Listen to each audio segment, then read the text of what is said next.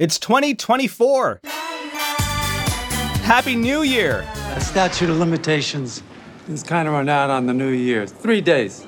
Plenty. Three days? Sorry, Larry. 2024 is going to be great for lovers of Olympic sport, total eclipses, and people who have been waiting to find out what happens to Paul in Dune. This world is beyond cruelty. 2024 will be less great for people who dread nothing more than a rematch between current President Joseph Robinette Biden Jr. and former President Donald John Trump. But that rematch only happens if Trump is allowed to be on your ballot. Breaking news just in the past few minutes Donald Trump has asked the Supreme Court to overturn a ruling in Colorado and ensure that he can appear on the ballot there and across the country. The states that are trying to cancel Trump coming up on Today Explained.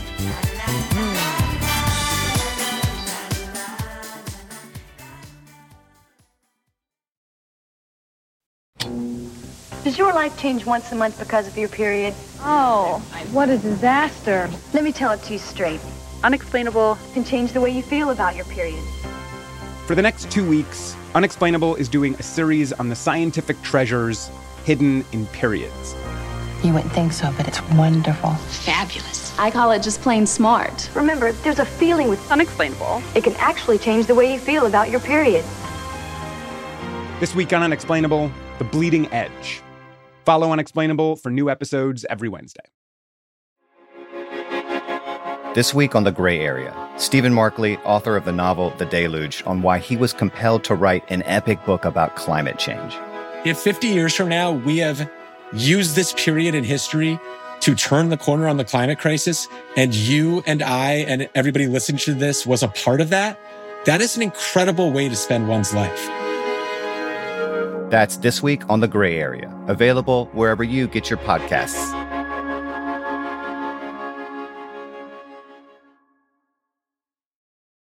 It's today, today explain.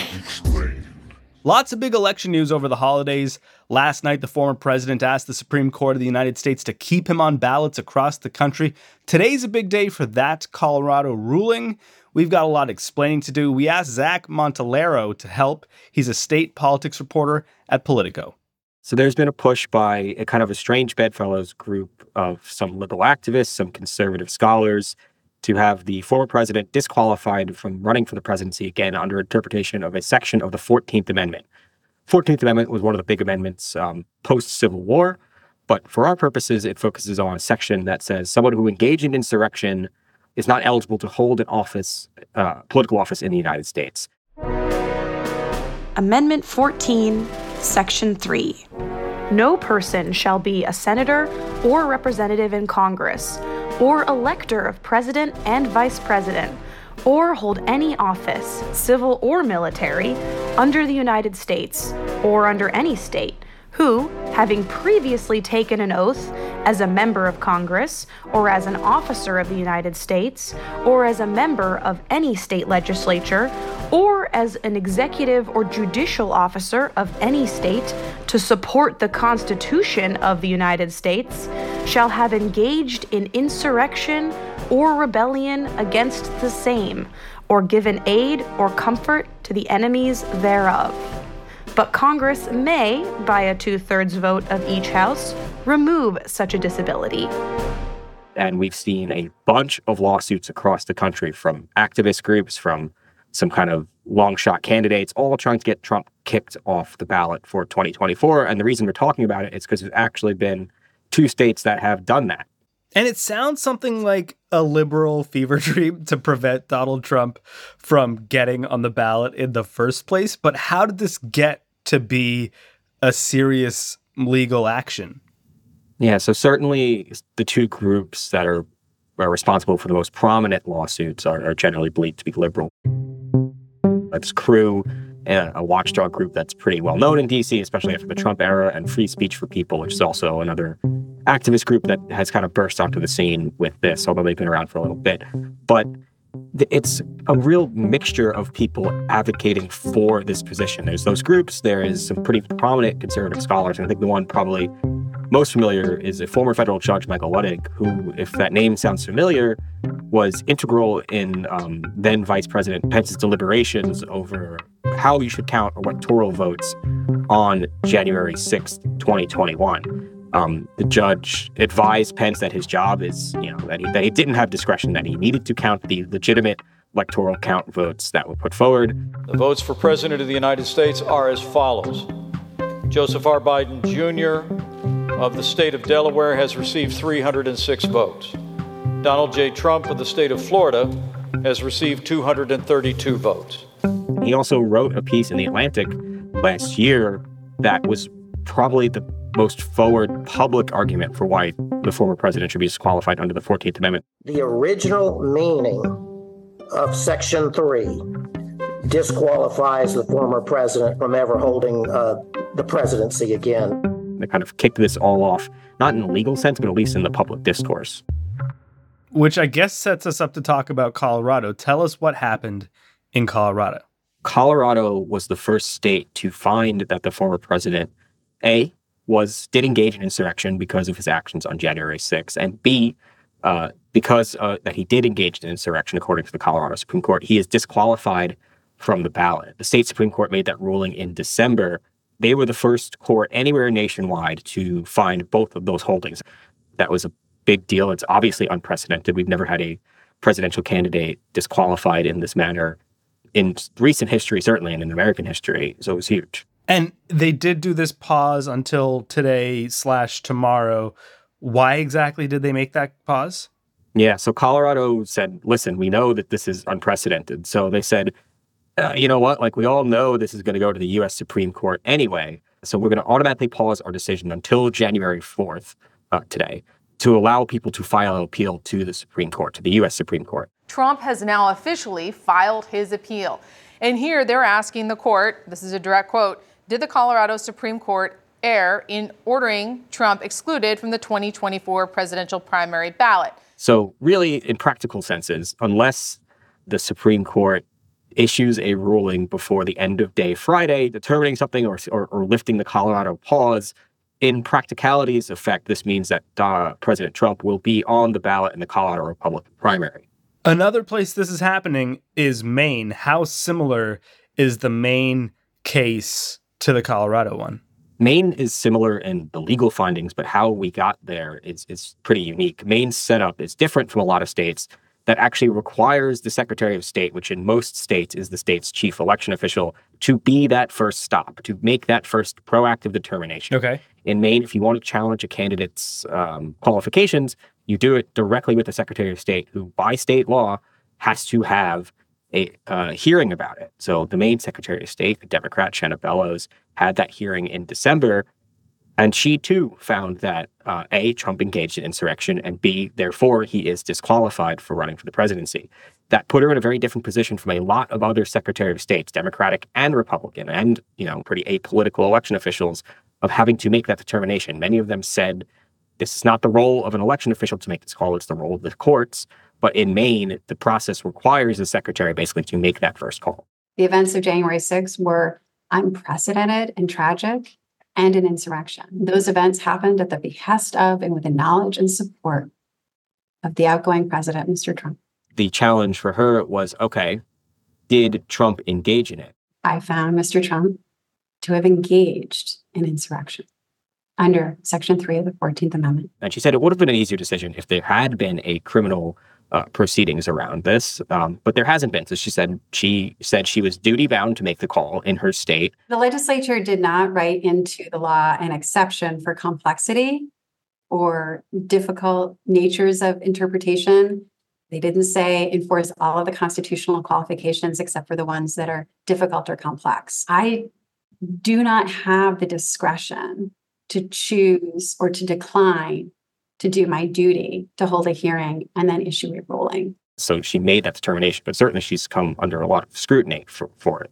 And perhaps adding to the chaos here is that while Colorado and Maine are saying the former president cannot appear on the ballot, other states are saying he can. Yeah. So a couple of states have had state Supreme Courts proactively say, yes, Trump can appear on the primary ballot. And I draw that distinction specifically because Michigan and Minnesota uh, the state Supreme Courts there both said Trump can appear on the primary ballot, but their ruling wasn't you know, exonerating Trump and saying the 14th Amendment doesn't apply to him or he didn't engage in insurrection or what have you, they were kind of effectively punts saying primaries are different than general elections.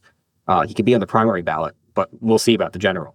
And of course, many, many other states will have Trump on their primary ballot, either because a court case didn't resolve in time, the secretaries thought they didn't have the discretion to take somebody off the ballot. Of course, many Republican leaning states will have Trump on the ballot, but this is also true for California. A famous rival of Donald Trump's. But 2,000 mile uh, wall is a monument to stupidity, not just vanity, to stupidity. Yes, famous rival of Donald Trump, but you know, the legal argument with the Secretary of State said that I don't have the, the ability to make this determination, but there's also the normative argument that setting aside all the legal arguments, is this a good idea? And that is what California Governor Gavin Newsom has made, saying, in paraphrasing him, but you know, the best way to defeat Trump is at the ballot box, not a procedural move, but we get more votes than him and we win. And now, nine Supreme Court justices, three of whom the former president himself appointed, will have to figure it out. Yes, you know, right now we're waiting to see will the Supreme Court step into the Colorado case, but most legal experts assume that the, the Supreme Court will kind of wade into this Colorado decision. And it, it it's again thrusting the, the Supreme Court kind of into the center of electoral politics that something that at least Chief Justice Roberts has said that he kind of wants to, or has projected at least, that he wants to navigate the court out of. But there's, there, there's really no escaping this, especially now that two states have found that Trump doesn't qualify for the ballot. Zach Montellaro, Politico.com. The Supreme Court calls when we're back on Today Explained. Explained.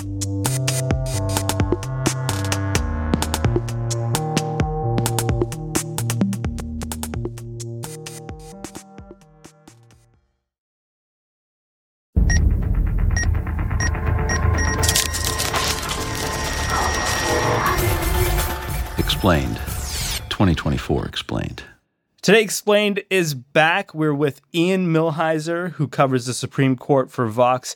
Ian, it seems like everyone is waiting on the Supreme Court to take up this issue. Is there any chance the Supreme Court won't? I mean, there is always a small chance that that could happen, but the effect if the Supreme Court were to just not take this case would be that the Colorado decision would stand. So ah. Trump would still be off the ballot in the state of Colorado, but that decision wouldn't be binding in the other 49 states. So we'd have a kind of chaotic situation where some states he'd be on the ballot, some states he wouldn't be on the ballot. You know, you could potentially have red states retaliating against Colorado by removing Joe Biden from their ballots. So we really need the Supreme Court to step in because the Supreme Court is the only entity that has the authority to say, here's one rule for the entire nation that will govern who and who does not get to be on every state's ballot. Got it. So the Supreme Court doesn't love chaos between the states, even though sometimes they create it themselves. Let's just, for the fun of it, start with maybe the least likely outcome here. What would that be? So the least likely outcome, I think, is just a straight decision affirming the Colorado Supreme Court by the U.S. Mm. Supreme Court. I mean, that would mean because this would be a decision coming from the U.S. Supreme Court saying that Trump is an insurrectionist and is constitutionally disqualified from serving as president. That would potentially mean that he has to be removed from the ballot in all 50 states. It would be the end of Trump's career as a politician. It would be the end uh, potentially of his eligibility to serve in any office at all. Amazing. This is a court with a Republican supermajority. I think there are some legitimate reasons why the court may want to delay resolution of this case for just a little bit. So I don't think that outcome is very likely at all, but there is at least the possibility that the Supreme Court could say, yep, Trump's an insurrectionist, can't be president again. What's more likely? So there's two other possible outcomes. Two. Trump raises, or rather, the Colorado Republican Party in a document that it filed last week raises a number of rather silly arguments for why this case should be resolved now to say that Trump can stay on the ballot.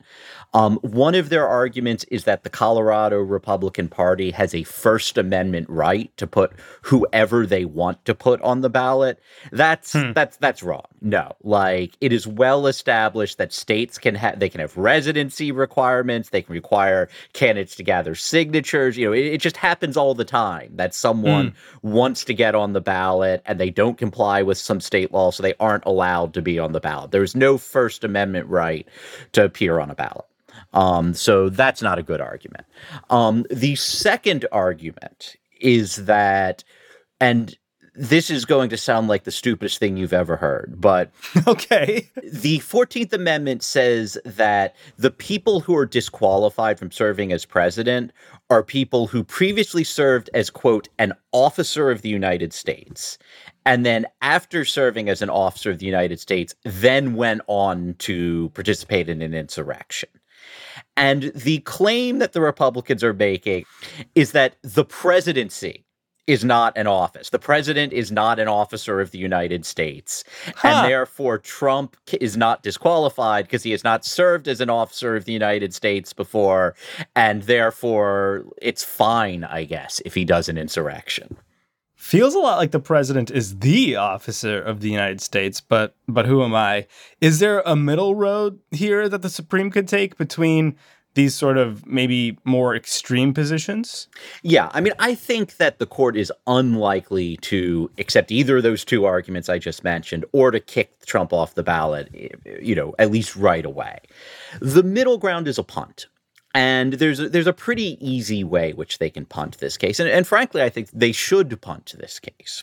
So, hmm. the tension that you have in the Fourteenth Amendment, on the one hand, the Fourteenth Amendment says if you commit an insurrection, you can't, you know, and you've previously served in high office, you can't then go on to serve in high office again. On the other hand, the 14th Amendment protects the right to due process you, you know before a court is allowed to do something to you there normally has to be some sort of procedure to determine like did you actually do anything wrong? What did you do wrong? Does the thing that you did wrong violate the constitution and that requires, you know, some sort of a trial, some sort of a fact gathering process. The Colorado state court process, which determined that Trump is ineligible, like there was a trial, but it was a pretty truncated proceeding. You know, hmm. one of the dissenting justices pointed out like there wasn't the normal right to what's called discovery to gather evidence. Trump didn't have the ordinary right to subpoena witnesses that you see in a lot of trials the the truncated process that the Colorado's courts used, I don't think that's enough to comply hmm. with the due process clause. But there is another proceeding coming up. There, Trump is uh, facing a criminal trial in Washington D.C. This trial is supposed to happen in March, which will determine whether or not he is guilty of committing federal crimes because he tried to steal the 2020 election. And so that's the middle ground is that the court says we're not going to decide now whether or not um, Trump is ineligible to be president. But after that criminal trial, if he's convicted, we may very well turn around and say, okay, now that he has been convicted of trying to steal the election, he must be removed from the ballot. I want to talk to Ian a bit about the mindset of the nine justices going into this new year, this new term, and this you know, wildly unprecedented case, the Supreme Court deciding a presidential election seems nuts, unless, of course, you remember the one time they did it. Stand by, stand by. Uh, CNN right now is moving our earlier declaration of Florida back to the too close to call column. Ah. We'll hear argument now on number 00949, George W. Bush and Richard Cheney versus Albert Gore et al. Bottom line here, the judgment of the Supreme Court of Florida is reversed. That was the judgment that had allowed these broad counts to go forward. The President-elect of the United States, the Honorable George W. Bush. The presidency is more than an honor. It is more than an office. It is a charge to keep and I will give it my all. And folks, in the year 2004, please, could you make up your minds a little more conclusively? because I think we can't take another election like this one. What are some of the parallels here between this situation and Bush v. Gore? So, I mean, Bush v. Gore, it was a very different case for many reasons. I mean, one reason why it is different is that the election had already happened and the Mm. official count already showed George W. Bush was up when the case reached the Supreme Court. And I don't think anyone knows whether that that count was correct. You, you know, because what Bush v. Gore did is it shut down the recount that would have determined whether or not Bush or Gore actually won the state of Florida and with it the presidential election. And so all the Supreme Court had to do there was prevent anything from happening, and Bush just became president. In this case, if if the Supreme Court does nothing, what will happen is that the Colorado Supreme Court's decision will stand and Trump will be removed from the ballot. Hmm. So, like, the court actually has to come up with a reason to keep Trump on the ballot if if if if, if they want to keep him on the ballot.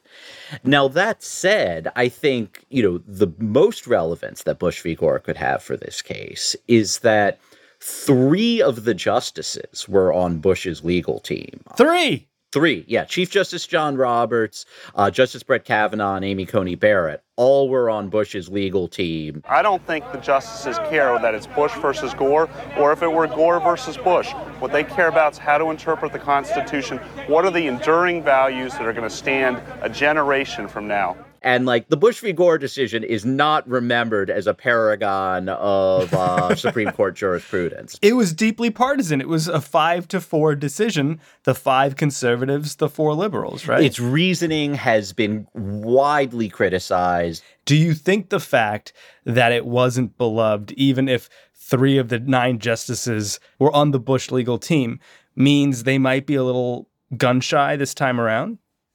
I mean, I would hope. I mean, one thing that has changed a lot is that the Supreme Court's approval ratings, according to many polls, are at record lows right now. I, I mean, I think everyone understands that the Supreme Court has become something very partisan, and they start to feel suspicious if the court steps in to do a favor for a Republican presidential candidate. But the safest course for the Supreme Court might still look like a favorable decision for the former president, which is saying he gets to stay on the ballot. If that is indeed what transpires here, what will this episode between Colorado and Maine and all the rest have taught us about, I don't know, the 14th Amendment, insurrections, elections in America, ourselves, Ian?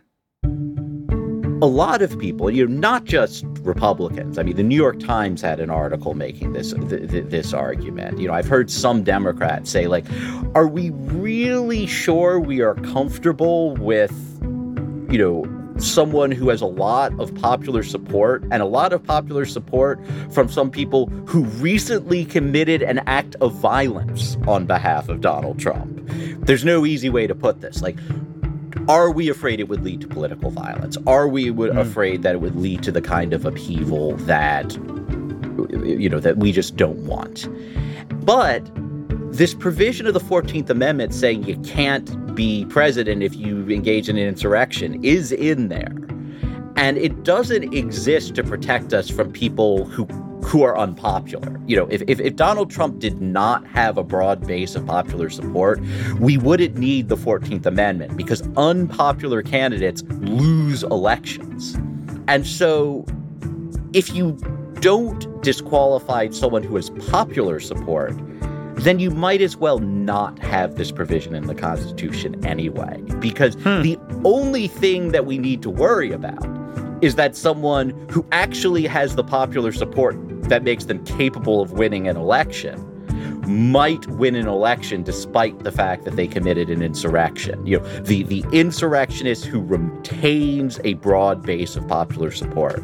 And if we're not willing to disqualify them, then we should just admit that, you know, this provision of the 14th Amendment, it, it doesn't do any work at all. Ian Millhiser, Vox.com. Our program was produced by Isabel Angell. We were edited by Amina Al Sadi, fact checked by Laura Bullard, and mixed by David Herman. I'm Sean Rameswaram more on this story in the coming weeks, months, year of Today Explained.